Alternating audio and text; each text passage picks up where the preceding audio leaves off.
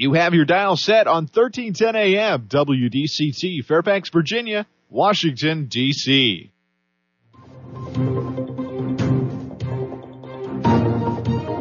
워싱턴과 미국, 그리고 세계의 흐름을 짚어보는 라디오 워싱턴의 시사 토크쇼. 워싱턴 전망대.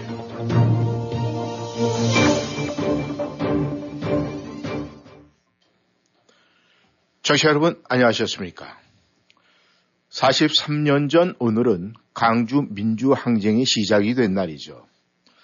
이틀 전 5.16과 오늘 5.18은 단 이틀밖에 차이가 나지 않지만 국민의 감성은 극과 극의 차이를 보이고 있습니다. 이 간극이 좁아져야 대한민국의 진정한 민주주의가 자리를 잡지 않을까 그런 생각을 하면서 아직도 생생한 광주 항쟁의 의미를 오늘 짚어보도록 하겠습니다. 그리고 우크라이나에서는 대반격의 서곡인지 우크라이나군의 야무진 공격이 가열이 되고 있습니다. 워싱턴 전망대 5월 18일 시작하겠습니다. 먼저 우크라이나 소식부터 알아보겠습니다. 오늘도 김용일 해설위원 함께 하십니다. 안녕하셨습니까? 네, 안녕하십니까.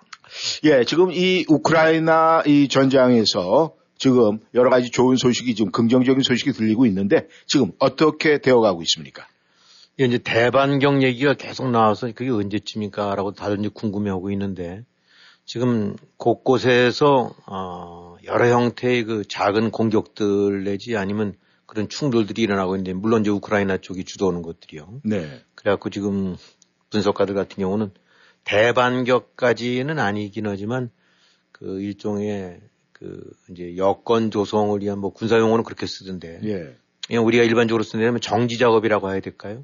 예. 예, 대대적인 공격 앞두고 난 다음에 통상 나오는 것들이 일종의 이제 사전 정지 작업 차원에서 아, 상대방 후방에 있는 지휘소라든가 예. 또 고급 기지, 탄약 기지, 어, 또 그다음에 수송 중인 것, 운송 중인 것 이런 것들을 때려갖고 전체적으로 전력을 약화시키거나 보급력을 약화시키고 지휘 능력을 어, 약화시키는 그런 어, 작업들을 하고 난 다음에 본격적으로 밀고 간다. 예. 그런데 지금 어, 분위기들은 그런 게 아니냐라고 싶어요. 네. 그래서 이제 동부전선 쪽, 남부전선 쪽, 뭐 크림반도까지 포함해갖고 곳곳에서 지금 뭐 드론이 될 수도 있고 아니면 음. 장거리 미사일이 될 수도 있고 그런데 어쨌든 그 탄약 창고와 보급 열차 혹은 여러 형태 보급선들이 뭐 그래서 열차 탈선 사고도 일어나고 네. 어, 또 요인 암살이라고 해야 될까 이제 그 우크라이나에 대해서 어, 이제 선전 선동을 했던 뭐 그런 사람들 같은 경우에도 압박도 가야지 그러니까 음. 전방위적으로 대대적인 걸 지금 밀고 들어오지는 않지만은 네. 어, 전방위적으로 이제 그 사전 손을 보는 음. 이런 작업들이 진행되는 게 아닌가. 그러면서도 이제 이게 대반격은 아니다. 아직 디데이는 좀 남았다라고 네. 얘기들은 하고 있어요. 음. 근데 이제 바흐무트 같은 데서는 뭐 하루에 10여 곳씩 우리가 그쪽 지형이 익숙지는 않지만은 네. 조그만 조그만 거점들을 이제 자꾸 음. 그 확보해 나가는 것 같아요. 네. 하루 평균 한 300m에서 많은 날은 어, 한 2km까지 전진을 한다니까. 근데 이게 이제 하루 300, 하루 종일 싸워서 300m 나가나 하기도 하고 이게 뭐, 뭐나 싶긴 하지만은 음. 그동안 러시아가 한 8, 9개월 동안 특히 와그너 용봉 쪽들이 밀었는데 그 당시에는 20에서 50m 나갔대거든요. 네. 밀고 들어올 때. 네. 그러니까 이 전진 속도가 굉장히 빠르다고 할 수 있겠죠. 네. 그래서 전체적으로 지금 지난 한 주 사이에 이 바흐무트 고 지역이 지금 가장 그 이제 핫한 지역인데 네. 거기 한 20 평방 킬로미터 정도. 음. 뭐 러 저 여의도에 한 그한 7, 8배 정도쯤 되는 땅을 이제 수복을 했다는데 네.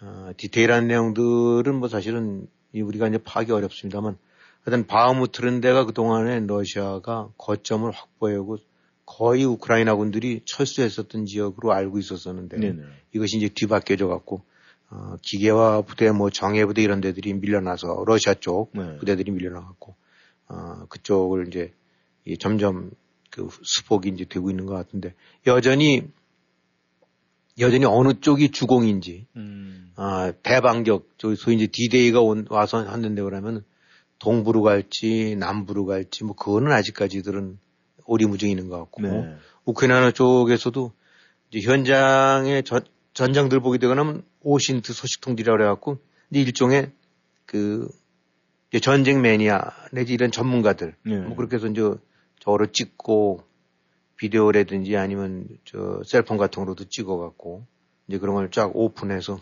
그러니까 이제 일종의 에, 본의 아니게 이제 이 특파원 역할을 해야 된다고 라고 할까 통신원 역할을 하는 그런 사람들이 꽤 많은 것 같아요. 예.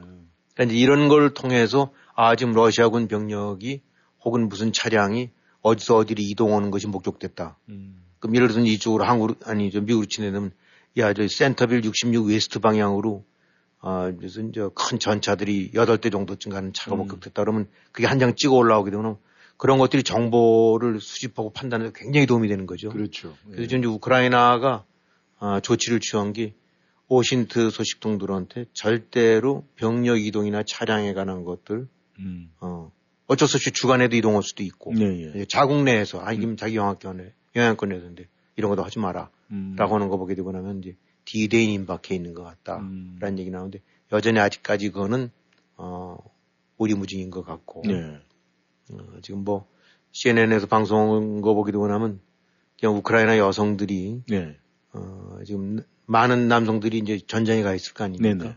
그냥 이제 현장, 그 뭐, 온갖 생활 현장, 그 다음에 공장, 군수 공장 이런 데서 일들을 하나 봐요. 네. 현재 지금 여성, 이, 저, 징집대, 징집이든 뭐든 해서 조인해서 하는 여성들이 한 6만 명 정도가 된다네요. 네. 이 중에서도 한 5천 명 정도는 완전 전투 부대 음. 돼 있다는데, 지금 우크라이나 같은 경우는 그야말로 온 국민이 나서서 네.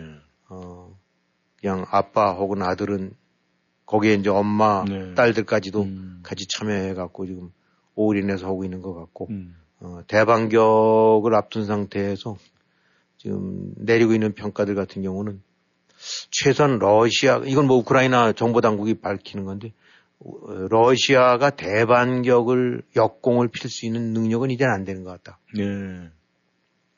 음, 그러니까 할 수 있는 건 방어에 머무를 거다. 이런 정도로 나오는 거 보니까 하여튼 종합적으로 봤을 때 약간 오리무중 상태긴 합니다만 그래도 우크라이나가 어, 좀더 주도권을 갖고 압박을 가하고 있는 것이 지금의 상황이 아닌가. 네. 어, 그래서 참 더 좋은 소식들 기대하고 있는데 네 네. 어, 현재는 그런 상태로 정리할 수 있을 것 같아요.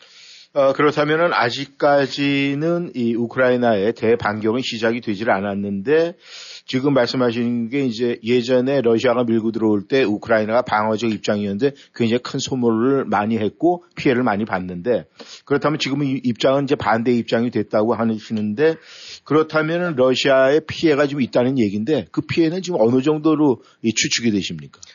지금 뭐 전쟁이 이제 그럼 서로도 선전전도 펴죠. 이래서 음. 이제 조금 이따 설명드리겠지만은 네.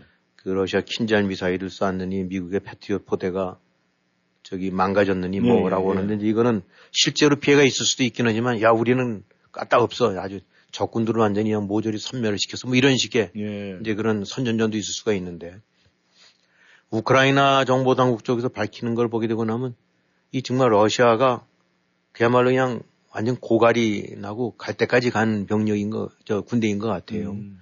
지금 현재 아, 아 사, 사망자가 20만 명 가까이 된다. 네. 아, 20만 명을 이제 거의 돌파할 지경이라고 하는데 사상자는 더 말할 것도 없고 네. 어. 이게 이 지금 20만 명가량의 병력이 결단이 났다라고 얘기를 한다는데 지금 출발할 때 작년 2월 달에 출발할 때 한 14만 명 정도가 병력이 집결해서 들어왔다라고 하거든요. 네. 예.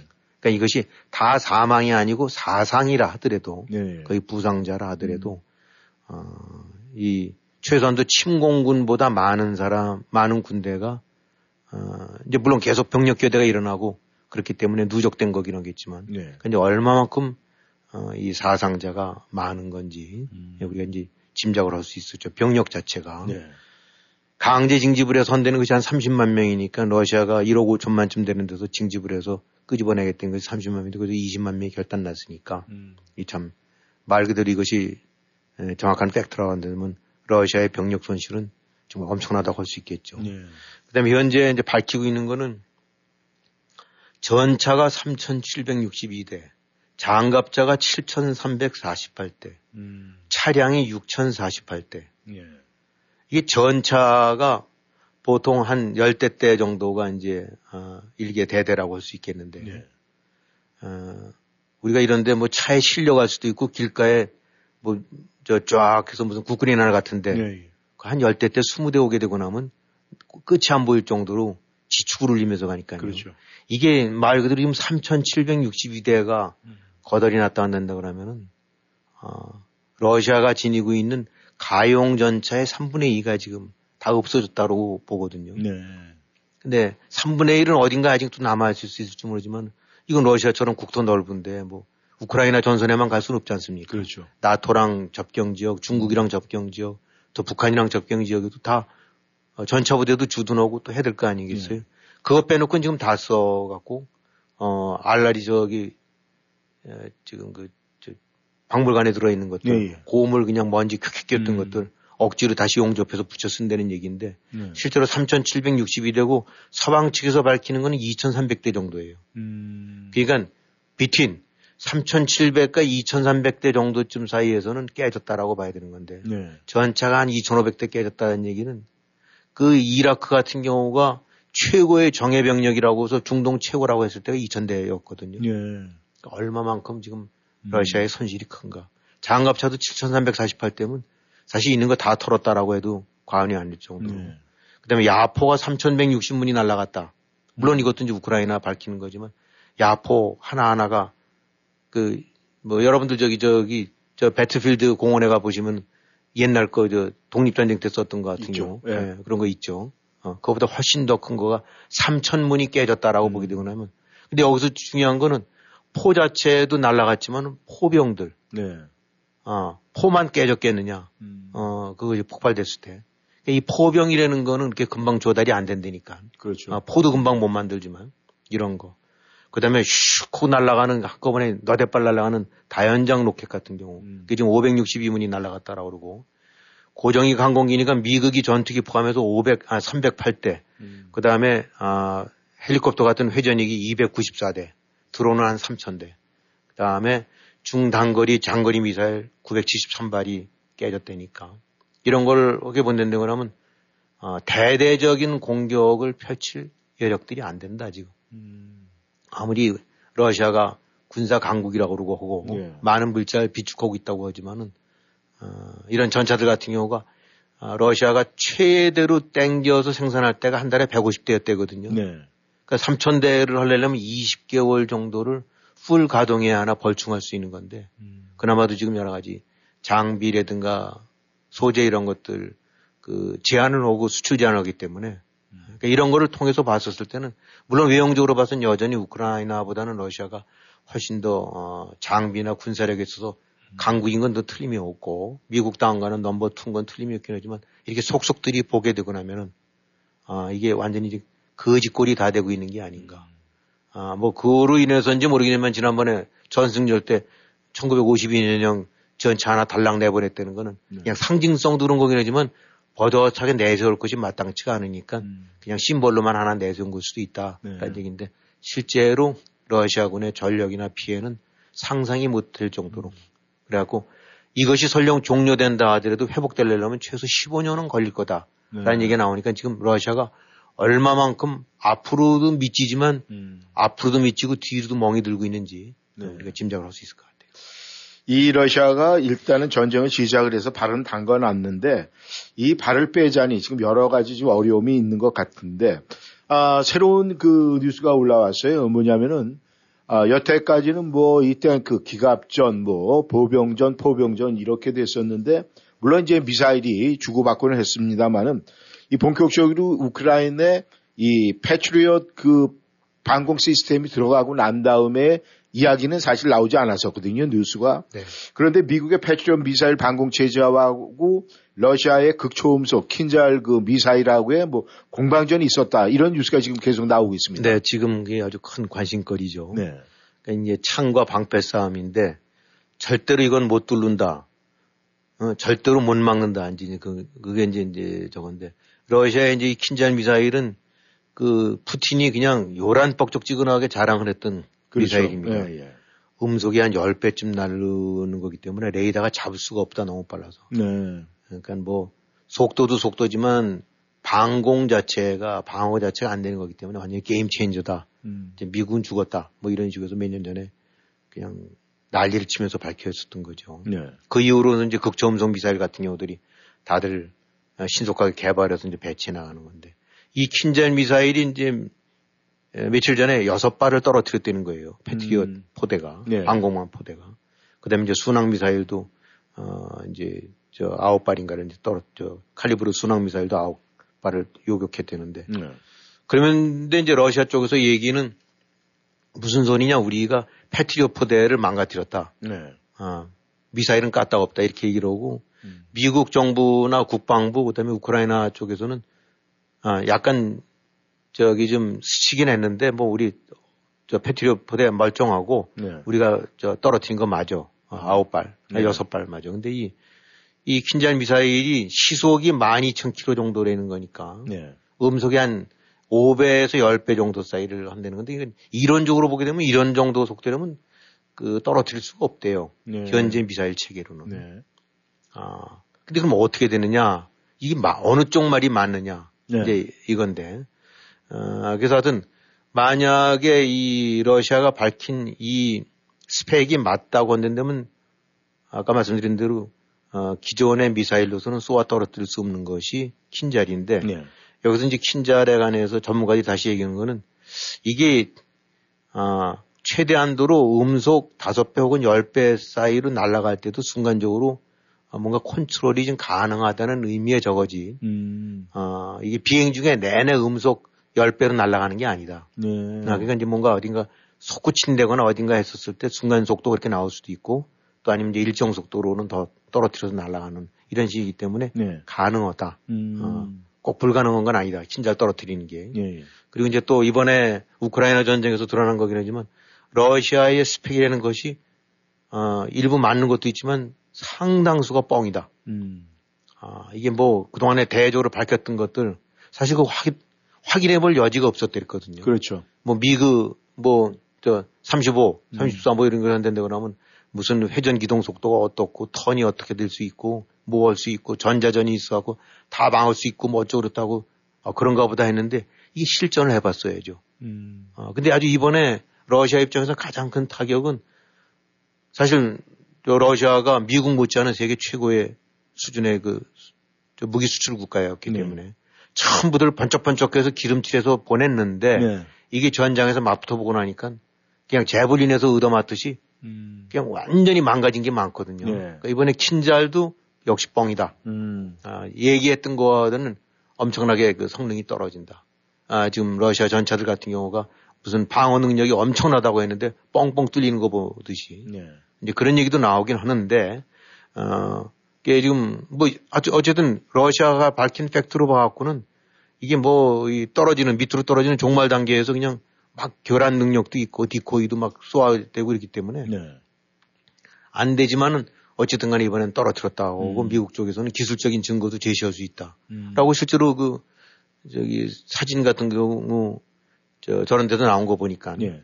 어, 이 킨잘 미사일 탄두가 네. 나온 게 있어요. 음. 그건 떨어졌다는 얘기거든요. 어쨌든 네. 어, 그것이 그냥 폭파해서 떨어진 거라기보다는 요격받아서 떨어진 것 같은 그런 형태로들 됐는데 네.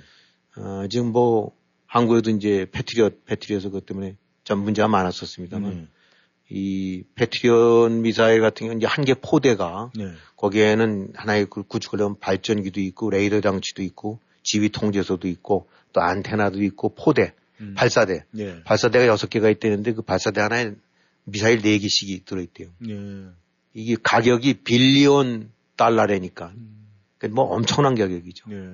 그래서 이런 정도로 엄청난 투자를 된 거고 엄청난 성능을 자랑하기 때문에 음. 예, 이제 하늘의 요새에서 딱 방어를 착 노려서는 되는데 음. 지금 오늘 들어온 거 보니까 아, 미, 러시아가 또 29, 아, 3, 30발을 쐈는데 그 중에서 29발이 아마 요격됐나 봐요. 네. 아, 그래서 미국 쪽에서는 어, 까딱없다. 음. 음, 패트리엇은 건재하다. 음. 라고 러시아는 우기고 있고 어느 쪽이 맞는지는 모르긴 하겠는데 일단 아, 우크라이나의 방공 능력이 네. 이런저런 거로 인해 갖고 생각했던 것보다 훨씬 탄탄하다라는 음. 결론들은 나오고 있어요. 예. 이 우크라이나와 지금 러시아의 이 전장의 현장에서 말이죠. 이세 개의 무기들, 이 최신 무기들이 무슨 선보이는 박람회 같은 그런 느낌도 그렇죠. 좀 받고는 있는데 말이죠. 아무튼 이 우크라이나와 러시아의 이 대반격 앞으로 어떻게 전개될지 모르지만은 아마 이 전 세계인의 관심에 초점이 되지 않을까 생각을 합니다. 근데 이제 문제는 말이죠. 이 우크라이나는 우크라이나 나름대로 서방에서의 지원으로 해서 버티고 있고 또 러시아는 러시아 나름대로 뭐 여기저기를 통해서 나름대로 준비를 하고 있는데 지금 미국 등 이 나토 지역 이 서방국들이 계속 러시아를 이 경제적이나 뭐 여러 가지로 해서 압박은 하고 있습니까? 네, 계속? 그건 맞습니다. 그러니까 네. 또 경제라는 것이 이렇게 하루 아침에 안 무너지니까 네. 어, 여러 차례 뭐저 설명드린 것 같은데 어, 그야말로 서서히 아, 멍이 들고 그다음에 와해되고 있는 거는 틀림이 없다. 네. 그래서 러시아 경제 같은 경우도 이 식으로 마무리되는데 그러면 뭐 설령 돈은 있을지 모르긴 하지만 인프라, 인력, 음. 어, 생산 체계, 네. 그다음 시스템 이런 것들이 많이 망가졌기 때문에 회복하려고 하면 뭐 몇 년으로는 안 될 수 있는 음. 설령 지금 종료된다 하지- 네. 할지라도 어 근데 어쨌든 좀 미국 등이 주축이 돼서 이제 G7 같은데 이번에 이제 그 이제 열리고 이제, 이제 일본에서 열릴 텐데 네. 거기서 이제 나오는 얘기들 되고 나면 어 일단 어느 나라든지 러시아에 무기 지원했다가는 그냥 안 놔둔다 하는 공식 경고가 나올 것 같고 네. 그 다음에 또 이제 어떻게 결론이 날지 모르긴 하지만 자, 전 러시아에 아예 다 어, 그동안에 이제 아주 중요한 어, 첨단 혹은 뭐 이런 이제 이런 소 저기 저 부품이라든가 소재 네, 예, 예. 이런 것도 수출 금지됐었는데 하여튼 허가 빼놓고 뭐 혹시 이런 우유나 치즈 빼놓고는 음. 허가된 거 빼놓고는 다 금지 음. 이런 식의 조치도 논의되고 있나 봐요. 네.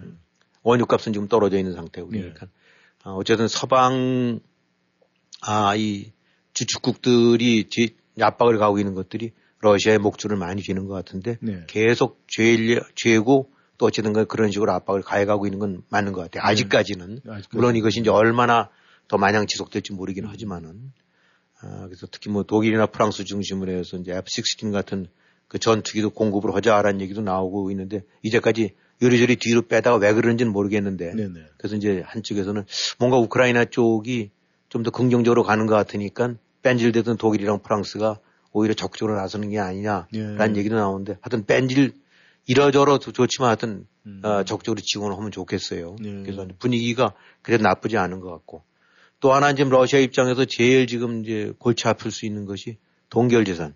음. 이 러시아가 어쨌든 간에 이리저리 그 달러라든가 기타 여러 가지 금도 뭐 자기네 중앙은행에서 보유하고 있는 금 빼놓고는 어, 곳곳에 다 뭐 유럽에도 투자한 게 있고 미국도 투자한 게 있을 거 아닙니까? 그렇죠. 어, 음. 그것이 이제 몇천억 달러 선 조이 넘어가는데 이런 것들이 지금 다 동결돼 있거든요. 네. 그러니까 미국을 주축으로 하고 또 당연히 이제 서방국들도 적극 참여해 가면서 야, 이 동결 재산 다 묶어놨다가 전쟁 끝나고 나게 되고 나면 러시아가 지금 저 두드려 팬 거 보상해야 될 거 아니냐. 음. 그럼 당연히 러시아가 돈 내려고 하겠어요. 네. 그거 그 돈으로 쓰자. 아. 이제 이것이 앞으로 어떻게 될지는 모르긴 하지만 음. 최소한도 그런 움직임들이 일어나고 네. 어, 물론 우크라이나는 그걸 주- 요구를 하고 있고 그러니까 이제 여기서 아, 이 결론이 어떻게 에, 액수가 얼마큼 어떻게 될지 모르겠지만 일단 러시아는 수천억 달러가 지금 남의 손에 들어가 있고 네. 까딱 잘못하다가는 손도 못 대고 거기서 그냥 어, 우크라이나로 넘겨주는 거를 볼 수도 있는 그런 상황도 어떻게 저 맞을 수 있을 것 같은데 네. 하여튼 이런 부분들 같은 경우도 러시아 입장으로 봐서는 적지 않은 압박이 될 것 같아요. 네. 그래서 하여튼 so far 음. 지금까지는 그래도 이리저리 약간씩 잡음은 났었지만은 러시아에 러시아에 대한 아, 이번 전쟁에 대해서 우크라이나 쪽 지원 전선은 참 전례 없을 정도로 네. 국제사회에서 이런 식으로 오랜 기간에 걸쳐서 아, 유엔이라는 어떤 그 공식적인 채널이 아니고도 개별 국가들끼리의 어떤 그 단합에 의해서 이렇게 하는 거는 전례가 없다고 하거든요. 네. 어, 참 좋은 훌륭한 모범이 좀 보여주고 있는데 이것이 계속 좀 어, 이 강화되고 어, 지켜져야 될 것 같습니다. 네. 이 푸틴의 시름은 점점 깊어질 것 같습니다. 청취자 여러분, 청취자 여러분께서는 워싱턴 전망대 지금 함께하고 계십니다. 전하는 말씀 듣고 다시 돌아오겠습니다. 무슨 근심 있어? 표정이 왜 이렇게 어두워? 음, 치과 치료를 받아야 하는데 보험은 없고 걱정이야. 이젠 걱정하지 마. BK 치과에서 새로운 플랜 나왔잖아. 매년 199불로 1년에 2회 정기검진, 치아 클리닝, 구강 엑스레이는 물론 모든 시술을 60에서 35% off해준대. 정말 화수목요일 야간 진료한다는 BK 치과 또 대박이네. 모든 치과 진료 가능하며 편안한 진료로 여러분의 치아 건강을 책임집니다. 센터베 엘츠마트 주차장 건너편 BK 치과. 화수 목요일 야간 진료하는 BK 치과. 703-609-2875. 703-609-2875. 30년 이상의 노련한 법무 경험, 제품한 피터슨 변호사, 상법 사기, 채권 채무, 교통사고, 상해, 노동법, 정부 토지 수용 등 법률 문제 전반에 걸쳐 의뢰인의 자산과 명예를 최우선으로 지켜드립니다. 한인 이민자들의 비즈니스를 이해하는 유능한 변호사, 믿음과 성실로 고객 만족을 최우선으로 하는 체프만 피터슨 법률그룹은 성실하게 일하시는 한인 커뮤니티와 함께합니다. 버지니아 DC, 멜랜드 법정 최고 변호사, 체프만 피터슨 법률그룹. 한국어 상담은 제니스장 변호사 를 찾아주세요. 변호사 직통 571-459-2506, 사무실 571-459-2512. 반갑습니다. 메디케어 상담과 가입을 무료로 도와드리는 김남수입니다. 1958년생들과 65세가 지나서 직장에서 은퇴하시는 분들 메디케어 보험 상담은 김남수와 함께 703-256-0300 703-256-0300 1958년생들의 메디케어 보험 상담은 김남수와 함께 703-256-0300 703-256-0300 안녕하십니까. 민자동차 정비의 민병섭입니다. 많은 분들의 성원에 힘입어 꾸준히 성장해온 민자동차 정비가 손님 여러분께 감사의 말씀을 드립니다. 변함없는 손길로 여러분의 차를 제 가족의 차와 같이 보살핀다는 저의 마음을 끝까지 지켜나가겠습니다. 쾌적하고 편하게 차를 맡기실 수 있는 곳 민자동차 정비입니다. 페어팩스 메인스트리트상의 PNC 은행 건너편 민자동차 정비 703-869-9691 869-9691 안녕하세요. 코지마 전속 모델 장윤정입니다. 코지마 안마의자는 정말 혁신이죠. 방송 마치고 집에 오면 꼭 코지마 안마의자를 사용하고 있습니다. 가수 장윤정이 선택한 최고의 안마의자 코지마가 웰빙모아에 도착했습니다. 부드러운 골반 마사지, 강력한 에어로 시원하게 풀어주는 어깨 마사지까지 코지마 안마의자. 빈틈없는 종아리와 발 마사지까지 완벽한 코지마. 장윤정 코지마로 안마의자의 차이를 직접 느껴보세요. 웰빙모아 애난데일점 703-256-5500 센터빌점 703-830-7755 안마의자도 웰빙모아입니다. 웰빙모아.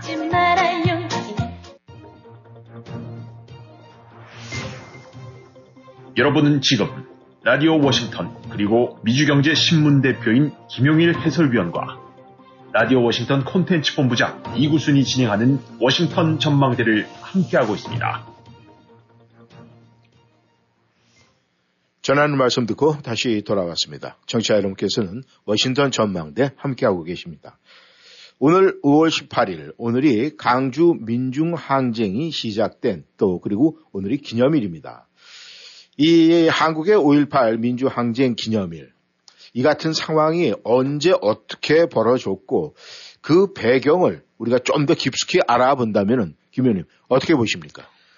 네, 이제 5.18, 5.18 하게 되고 나면 아, 많은 사람들한테는 이제 아주 뼈저린 몸의 체험을 통해서 알 수도 있고 그 네. 공포라든가 또 대다수 사람들한테는 모를 수도 있는 게 지금 40, 1980년도에 5, 월 18일 날 이제 이게 비롯이 됐으니까 43년이 예. 된 거거든요. 그러면은 어, 대체적으로 이제 나이로 봐갖고 뭐, 뭐, 이렇게 세상, 이렇게 뭔가 좀 분위기가 이상한 것 같다라고 느끼는 것이 17살은 지나야 되니까. 그렇죠. 아, 전먹이들은 모를 거고. 네. 그렇게 된다면 한 17살 안 된다면 나이 지금 한 시은쯤 된 사람들. 예. 그런 그냥 유치원생 내지 초등학교 1학년생 같은 느낌으로서 뭔가 차량들이 지나는 것 같고 그런 기억이 있을 수도 있고. 네. 그 다음에, 아, 진짜 실제로 몸으로 느끼면서 어딘가가 변화가 있다라고 하는 건 그래도 뭐, 한 중학생 정도쯤 돼야 될 테니까. 그렇죠. 네. 그렇게 되면 한 시은 대여섯 살쯤 되는 사람들. 시은 대여섯 살쯤 되는 사람들, 나이 연령층 밑은 모를 거예요. 그렇죠. 아, 광주 뭐 그렇다는데, 뭐 보게 되거나 흑백 필름 돌아가는 것 같고. 어, 우리가 지금 예를 들어서 2차 대전 같은 거, 이제 뭐 원폭 떨어진 거라든가 유럽에서의 전투 뭐 독일군 저기 저 나치 밀고 들어가는 거 네, 예. 이렇게 보게 되고 나면 참 그 당시에 몇 백만 명이 죽고 세계를 흔들거리기는 엄청난 대전이었지만 그냥 우리는 무가 뭐 그런가 보다라고 그냥 보지 않습니까? 그렇죠. 음. 그게 아마 55세 미만 정도쯤에는 그런가 보다라고 보는 건데 그렇죠. 그 이후 그, 그 이제 그보다 더 나이 든 사람들 특히 그 당시에 이제 대학 학생 대학생 내지 아니면 그런 이제 성년 저 이제 성인 예, 예. 될 이런 젊은 층들 같은 경우 나이 또래들 60대 중후반쯤 되는 음. 사람들 입장으로 봐서는 진짜 무시무시한 기억으로 남아있죠. 네. 5.18이. 왜 그런 게 벌어졌느냐? 그냥 간략하게 설명드리게 되면 뭐 대부분 다 아시겠습니다만, 아, 박정희 전 대통령이 이제 김재규에서 암살된 것이 네. 1979년 이제 이른바 11.6 아닙니까? 예, 예. 그러고 난 다음에 12월 12일 날, 아, 이른바 전두환 노태우가 주축이 된 군사 쿠데타가 일어났죠. 예. 12.12 사태가. 예, 예. 그러니까 12.6 다음에 한 달포 지나서 12.12 사태가 일어나서 군부가 완전히 장악을 했고. 네. 그래서 뭔가 이제 그, 이, 저 전, 군사 독재가 뭔가 이제 저 유신 독재가 무너지고 네. 새로운 것이 될 수 있을 것 같다는 그런 느낌에서 이른바 서울의 봄, 네. 어, 미 이제 올 것 같다라고 기대했던 것들 부분들이, 어, 점점 이제 이 군사, 이 전두환을 중심으로 한 이런 그 군사 주축 세력들이 장악을 하게 되면서 이것이 서울의 봄이 물 건너가는 그런 상황이 됐었죠. 예. 그러다 보니까 이제 봄 되면서 대학생들을 주축으로 해서 곳곳에서 이제 시위 같은 것들이 일어나고 계엄 철폐해라. 예. 아, 뭐 이런 것들 요구들이 많이 산발적으로 일어나면서 이제 나라가 아, 곳곳에서 이제 벌집 쓰신 듯이 네. 1980년도에 이제 그런 상황이 벌어지고 대학들은 다 그 당시 이제 문을 닫고 네. 어, 계엄군들이 주둔하고 있는 상태이기 때문에 어, 대부분의 학교에서 이제 학생들이 가두 시위로 나서 갖고 어, 계엄 철폐, 계엄 해제, 뭐 구속자 석방 이제 이런 것들을 해서 전국이 뒤숭숭거릴 때 그러면서 이제 점점 점점 사태가 아, 걷잡을 수 없어지고 나니까 아, 그때 이제 이 소위 5.17 비상계엄 전국 확대해 갖고 예. 오히려 이제 군부가 다시 또 목줄을 쥐는 식으로 해서 네. 어, 계엄이 전국적으로 확대해 버리는 네. 제주도 빼놨다가 제주도까지 포함해 갖고 네. 그러니까 더욱더 이제 탱크들이 물론 학교라든가 관청 같은 데는 어, 대학 같은 데 정문 같은 데 탱크 두 대 세 대가 턱 버티고서 갖고 어, 이제 총등 군인들이 지키고 있는 이런 상황이었죠. 네.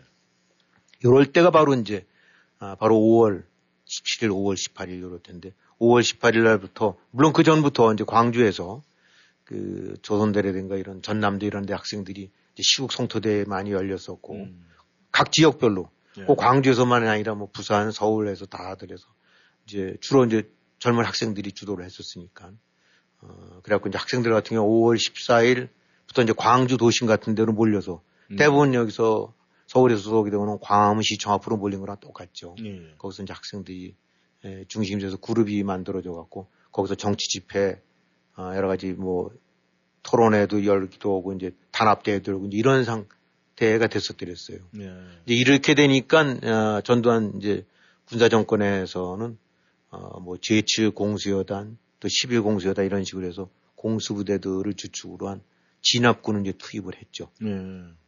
그러니까 이제 아, 이 과정에서 어, 막 몽둥이로 치고 제압을 해가는 과정에서 어, 과하게 하고 나니까 당연히 이제 시민들이라든가 초기에는 이제 학생들이 중심이 됐다가 아, 시민들이 가세했고 음. 어, 그 가운데서도 뭐 화염병도 만들고 해갖고 이제 뭔가 우리도 대항해야 된다라는 해서 시민군들이 형성이 돼서 어, 이제 일부 뭐 무기고 같은 데를 저 예비군 무기고 같은데 네. 해서 해갖고 이제 이른바 시민군과 계엄군이 진압군이 대치되는 상황이 벌어졌어요. 예.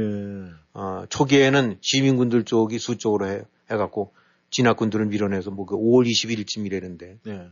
이제 물론 광주 금남 시내 금남로를 중심으로 해서 이제 많이 그런 사태들이 일어나는데 그래서 며칠 동안은 광주시청 도, 네. 그다음에 도청 뭐 네. 이런 데 부분들이 시민군들이 접수해서 일종의 자치정부 같은 음. 아, 그런 형태가 며칠간 가기도 했다가 네. 아, 이제 마침내 5월 27일 새벽 어, 진압군들이 어, 이제 그 당시에 이제 충정 작전이 이러면서 진압군들이 도, 전남 도청을 어, 다시 치고 들어가갖고 네. 거기서 이제 이 시민군들 음. 뭐 학생 시민으로 형성된 이런 사람들을 어, 이제 제압을 하고 사살을 하고 이런 식으로 사태가 일어났던 거죠. 상황이 네. 일어났던 거죠. 음. 그래갖고 전체적으로 어, 나중에 집계된 거지만 5.18때 이때 사망자가 어, 그 당시 밝혀졌던 것이 606명, 음. 어, 600여 그러니까 명 정도가 목숨을 잃었고 이 가운데는 물론 이제 행불자, 행방불명자라든가 네, 예. 또 오인 사격으로 죽은 사람도 있기는 하지만 어찌든 간에 실제로 사망했던 사람 600명이 넘는 사람들이 됐고 부상자가 이제 몇천, 5천 명이 넘고 네. 어, 이런 또 여러 가지 형태로 해서 어, 이제 피해를 입은 사람들이 음. 예, 광주에서 일어나는 거죠. 네. 그래서 이제 그 당시에는 아, 어, 그야말로 이제 광주 사태라고 얘기를 했었더랬지만, 예, 예. 어, 그러니까 5월 18일 물론 그 전부터 집회들도 있었지만 본격화된 것이 5월 18일부터 5월 27일까지 음. 한 열흘 사이에 아, 이런 큰 변동이 일어나면서 어, 엄청나게 많은 사람들이 살해, 저 피살 당하고 네. 총에 맞아 죽고 또 총격 사이에서 숨지고 이런 식의 그런 상황이 벌어졌던 것이 이른바 이제 5.18 어, 민주항쟁 네. 어, 그것의 대략적인 골자입니다. 네.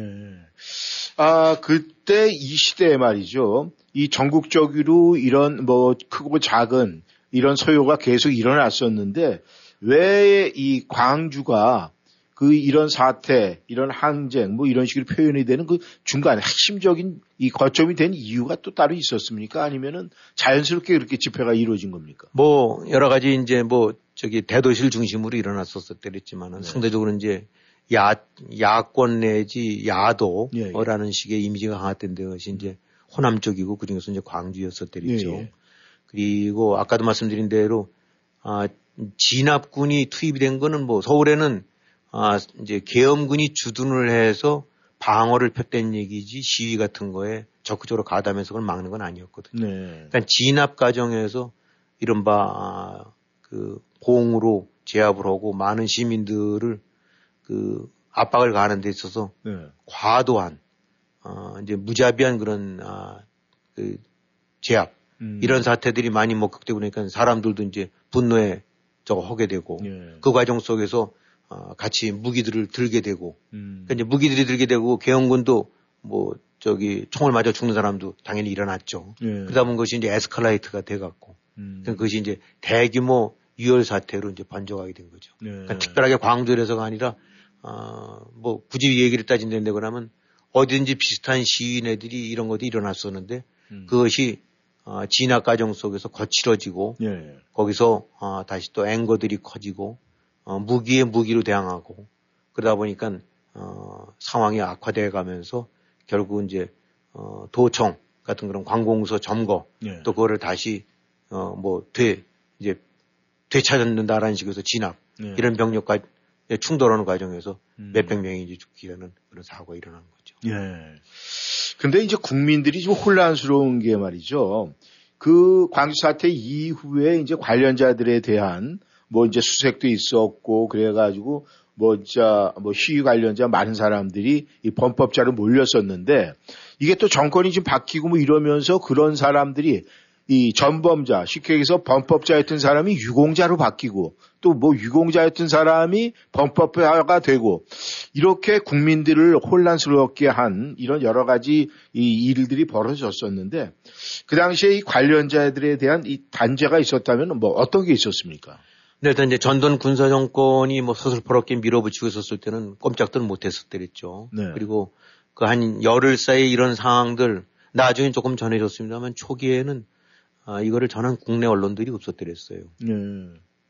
그러니까 일단 거기를 외곽을 통제를 해서 안으로 들어갈 수 없는 점도 있었었더랬지만 네. 설령 그런 것들을 본다 하더라도 그 신문이나 방송으로 보도가 될 수 없는 어, 바로 이제 군사 정권이 통제를 하니까. 네. 어, 그래갖고 이제 이 외신들 쪽에서 했던 사람들이 그 그나마 이제 한 줄기 몇 소식 전해하고 그것이 다시 국내로 되돌아오는 네. 이런 식으로도 했었더랬고 그래서 하여튼 언론 통제가 된 상태에서 몇백 명이 죽는 그런 아비규환 사태가 일어났던 거죠. 네. 미국으로 친다는데 그러면 이런 데서 무슨 마이애미 정도에서 음. 지금 한 7, 8일에 걸쳐서 무수하게 많은 사람이 죽고 총 맞아 죽고 그러는데 그것이 미국 언론에 한 줄도 보도가 안 됐다는 상황으로 생각했는데면 얼마만큼 군사 정권이 어, 무섭게 음. 어, 어, 예, 발, 저, 짓밟으면서 통제를 가했던지 예. 이제 짐작이 되실 텐데 이제 거기에 가장 그 수계라고 할 수 있는 주 책임자는 당연히 아, 전두환 노태우를 이어지는 네. 군사정권 책임자들이죠. 이게 어쨌든 정권이 다시 이제 바뀌어갖고 네. 이른바 문민 정권이 들어서서 이제 YS 김영삼 대통령이 이제 전 대통령이 에, 이제 정권을 잡게 되면서 이에 대한 어떤 단죄가 이제 시작이 됐는데 예. 어, 그래서 이제 1997년도에 그러니까 80년도에 사태가 일어났었고 예. 어, 이제 17년 만에 예. 어, 이 전두환 노태우와 아, 이제 반란 및 내란 혐의 이제 그거는 이제 12.12 사태 때를 중심으로 된 거긴 하지만 예, 예.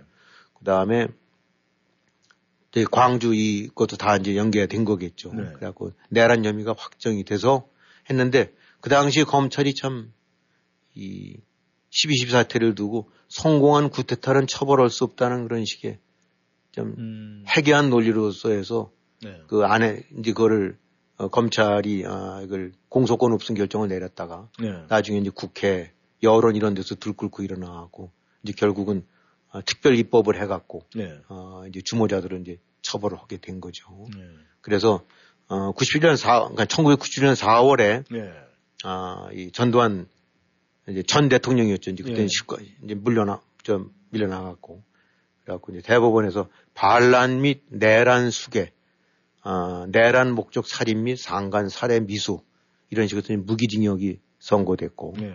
노태우는 17년 네. 역시 이제 반란 및 내란 뭐 음. 장관 이제 같은 거에서 그런 징역이 있었었는데 어, 그 과정 속에서 이제 그 이후로 뭐 백담사 적어도 되고 예. 뭐 이런 과정을 다 거치긴 했었지만 그러나 이제 어 그의 말에 김영삼 당시 대통령이 이제 12월에 국민 화합이라는 이런 명분을 해갖고 특별 사면을 했죠. 예. 그러니까 이 소위 구테타 그다음에 광주 음. 아, 물론 이제 광주의 진압 과정에서 누가 발포 명령을 내렸는가 현지 사령관인가 아니면 상부에서 뭐 당연히 상부에서 냈을 거라고 보는데 예. 그런 거는 여전히 아직 어, 미 확인이 안 된 상태로 네. 어, 그러니까 가해자는 명백하게 있고 명령권자도 있지만은 어, 지금 그에 대한 최종 책임은 묻지 못한 상태에서 음. 어, 덮여져 버렸고 이제 피해자만 남은 상태가 됐었죠. 예. 물론 그 과정에서 또 어떤 그 뭐 이른바 이, 이 컨트롤을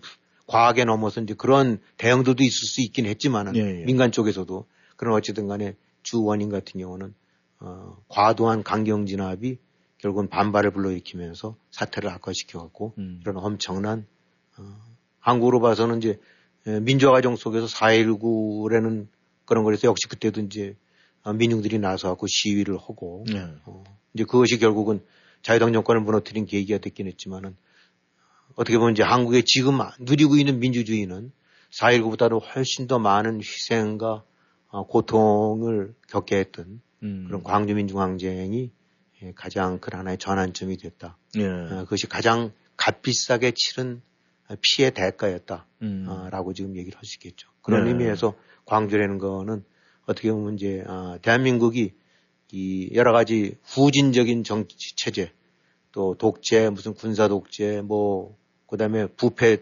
정권 이런 그 터널 속을 지나다가 예. 예. 그래도 아 물론 이제 그 이후로 노태우의 6.29 선언 뭐 이런 식으로 해서 직선 민주화 이런 부분도 됐었지만은 광주 아 이거만큼 예. 아 이거만큼 많은 사람들의 아, 피를 아, 뿌렸던 음. 이제 그런 항쟁은 없었더랬죠. 그래서 요걸 계기로 해서 이제 대한민국이 하나의 이제 민주 정신 내지 민주 체제가 예. 어, 자리를 잡아가는 그런 전환점이 됐다고 볼 수도 있겠죠. 네.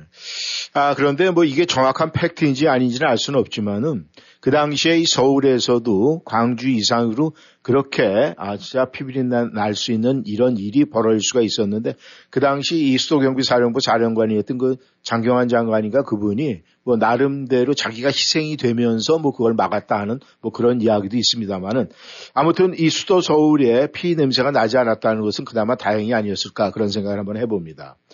지금 이 5.18 강주 항쟁 지금 43년이 지났습니다.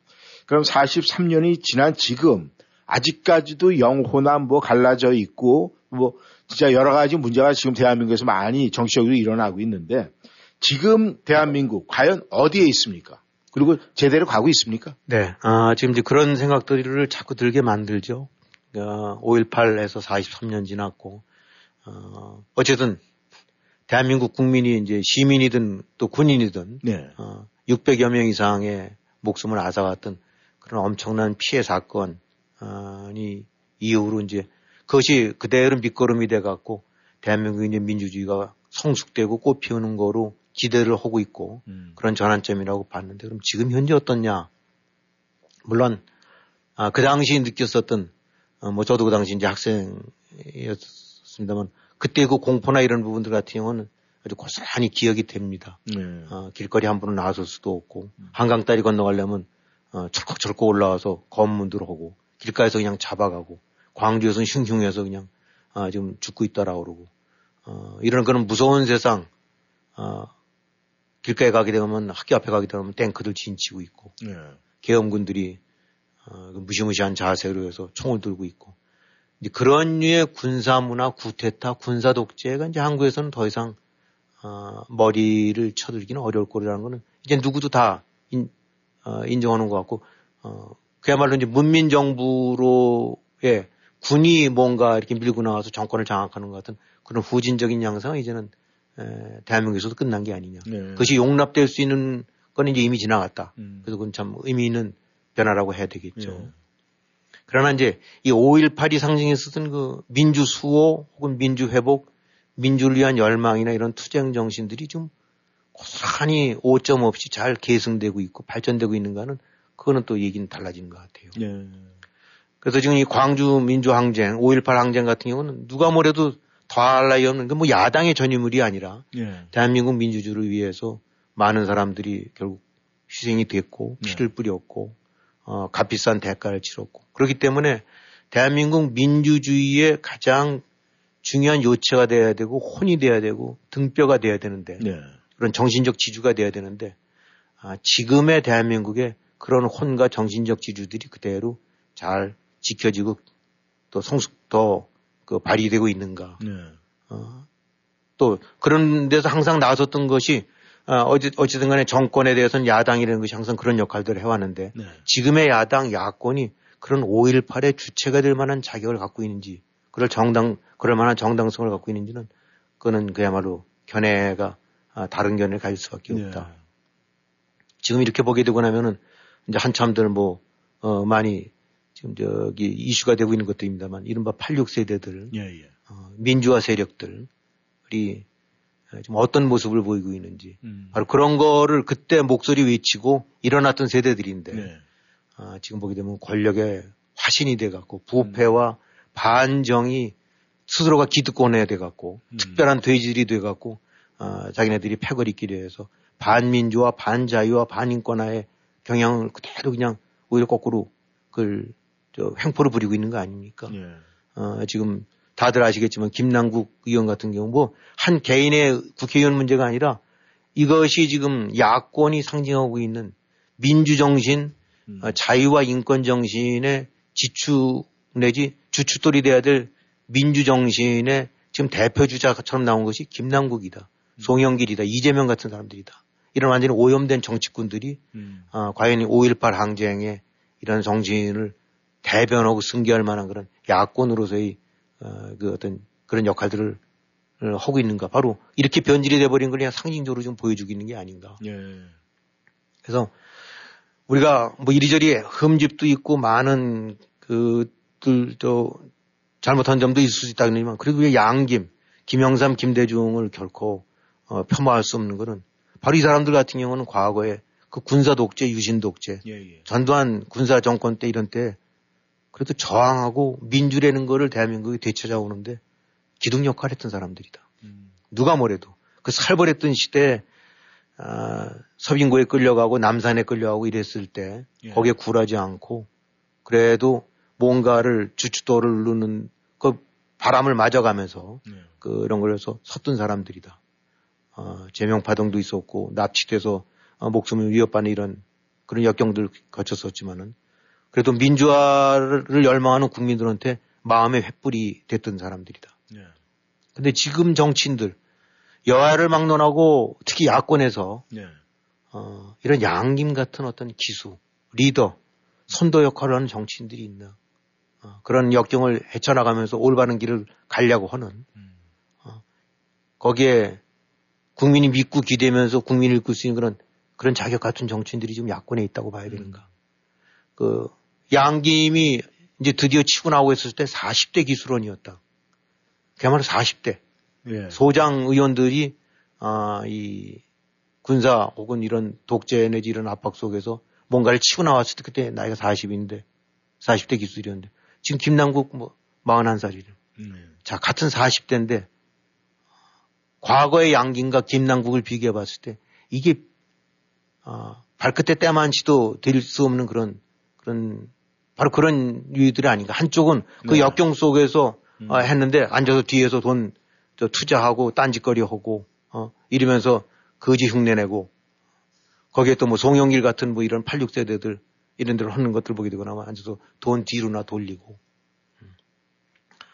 이 사람들 어느 누군가가 이런 역경과 신체적인 위험 그, 아, 그 불이익을 무릅쓰고 민주나 자유 인권에 위해서 몸을 던진 사람들이 있나 네. 생각을 해보는 거죠. 돈 투자 냈을지 모르는지 태양광에서 돈들은 뜯어먹고 이리저리 패거리게 해서 지들끼리 하긴 이 자유 인권 내세웠다가 아, 뒤, 뒤에서 이렇게 챙기고 있는 그런 그룹들만 남아있지. 과거 양긴과 같은 이런 민주화 세력들이 있는가. 아. 사실 우리가 이제 좀 나이 드신 분들 기억나겠지만 서울역 앞에 버스 타고 지나가다 보면 거기 무역진흥공사가 있었더랬어요. 예, 있습니다. 거기 보게 되면 매일매일 숫자가 달라집니다. 대한민국 수출 숫자, 액수가 네. 나와요. 네. 뭐 9억 몇 달러, 10억 2,400만 달러. 그러면 그 다음날 학교 갈 때 보게 되고 나면 야, 어제보다 200만 달러가 늘었네. 이 사실 그런 나라가 수출 10억 달러 돌파했고 뭐 100억 달러 갔다 했던 나라가 지금 한국 수출액이 2022년도 기준으로 보게 되면 6,900억 달러래요. 예. 수출이. 수입이 7,350억 달러. 외환 보유고가 무려 4,231억 달러. 그러니까 그야말로 상전 벽해가 일어났고 천지개벽이 일어난 것이 바로 한국입니다. 네. 지금 뭐 미국이나 이런 데서 흔히 말하는 자유에 성공한다를 꼽으려 한국을 꼽는데 그것이 과찬이 아니라 그야말로 쓰레기통 내지 어, 폐석 더미에서 어, 이런 걸 일깨운 나라가 한국이고 어, 경제 쪽으로 그랬고 민주화 자유 정신을 일깨웠던 것이 바로 이런 걸 통해서 지금 민주국가로 부상이 돼 있는데 어, 그 당시엔 그래도 그렇게 어렵고 살, 그 사는 게 공공했었지만 그래도 머릿속에는 민주, 자유 뭐 이런 것들에 관한 국민들 전체의 소망이 한 곳으로 모아졌고 있고 또 거기에 지도자들이 있었고 그러는데 지금들 지금 정말 툭 까놓고 얘기해 볼 때 그러면 문재인, 조국, 이재명, 송영길, 김남국 양김이랑 한번 비교해보고 그때 민주화 투사랑 비교해봤을 때 어떤 인간들인가 비교해봤을 때 이게 비교가 될 만한 인간인가 예. 오히려 한국의 민주화를 거꾸로 막고 장애물로 하고 있는 이런 패거리들이 대통령을 지냈고 장관을 지냈고 지금 대표를 하고 있고 음. 이 바로 저런 자들이 한국 야당의 한국 민주 주축 세력의 지금 간판인 것처럼 행동하고 있고 문재인 뭐 이렇게 내려가서 광주 내려가서 무슨 자기가 제주인 것처럼 행동하고 하는데 이게 아, 과연 문재인 사람이 광주 정신을 한국의 민주화를 대변할 수 있는 그런 자격이 있는 인물인가? 다시 묻지 않을 수가 없다. 제임시 하는 정치 보게 되고 나면 완전히 북한 김정은의 아, 저 매여 갖고 어, 국내 인권이고 뭐고 다 다 다 외면하고 네. 어, 이렇게 막 이번에 저 저 캐나다 총리가 와갖고 뭐한 얘기 보게 되고 나니까 광주 정신에 그걸 구현해 갖고 북한 인권도 좀 살리는 쪽으로 그렇게 같이 움직여 가야 될 게 아니냐 한국. 네. 그뼈 아픈 지적이죠. 어, 북한 인권에 관해서는 완전히 눈 감아버리고 그 정략적으로만 활용했던 그런 문재인 정권 패거리들한테 어, 바로 그 지금 소위 야당이라고 하는 어, 어, 이제 그런 사람들한테 전진 메시지인데 이것이 바로 이제 어, 긴 얘기할 것 없이 김영삼, 김대중과 문재인, 이재명, 어, 김남국, 송영길이 바로 어, 그때의 아, 야당과 지금의 야당의 차이다.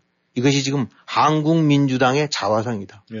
한국의 정신적 지주나 민주화 투쟁을 대변해야 될 그 정신이 그 꿋꿋이 이어졌던 데가 민주당이었는데 네. 그 민주당을 지금 문재인, 이재명, 김남국, 송영길 같은 조국 같은 자들이 지금 앉아서 어, 그걸 대변하고 있다. 에, 이거는 에, 정파를 떠나갖고 다들 그래도 한국에서 어려운 시점을 견뎌내고 보릿고개도 견뎌내, 견뎌내고 군사 독재도 견뎌내고 그 속에서 탄압받으면서 어쨌든 간에 뭔가를 꿈꿔왔던 많은 사람들한테 민주당은 남다른 곳이다, 그건. 뭐 지금의 여당에 돌을 던지는 것이 아니라 항상 민주당은 머릿속에 그래도 힘들고 어려웠을 때 민주라는 그런 불꽃을 면면히 이어왔던 그런 그런 인사들이 음. 그런 정신들이 모아서 했던 것이 바로 민주당이기 때문에 민주당은 지켜야 될 당이다. 음. 근데 그 민주당에 지금 누가 앉아 있는가? 어, 이런 걸 보게 되고 나면 정말 자괴스러울 수밖에 없다. 네.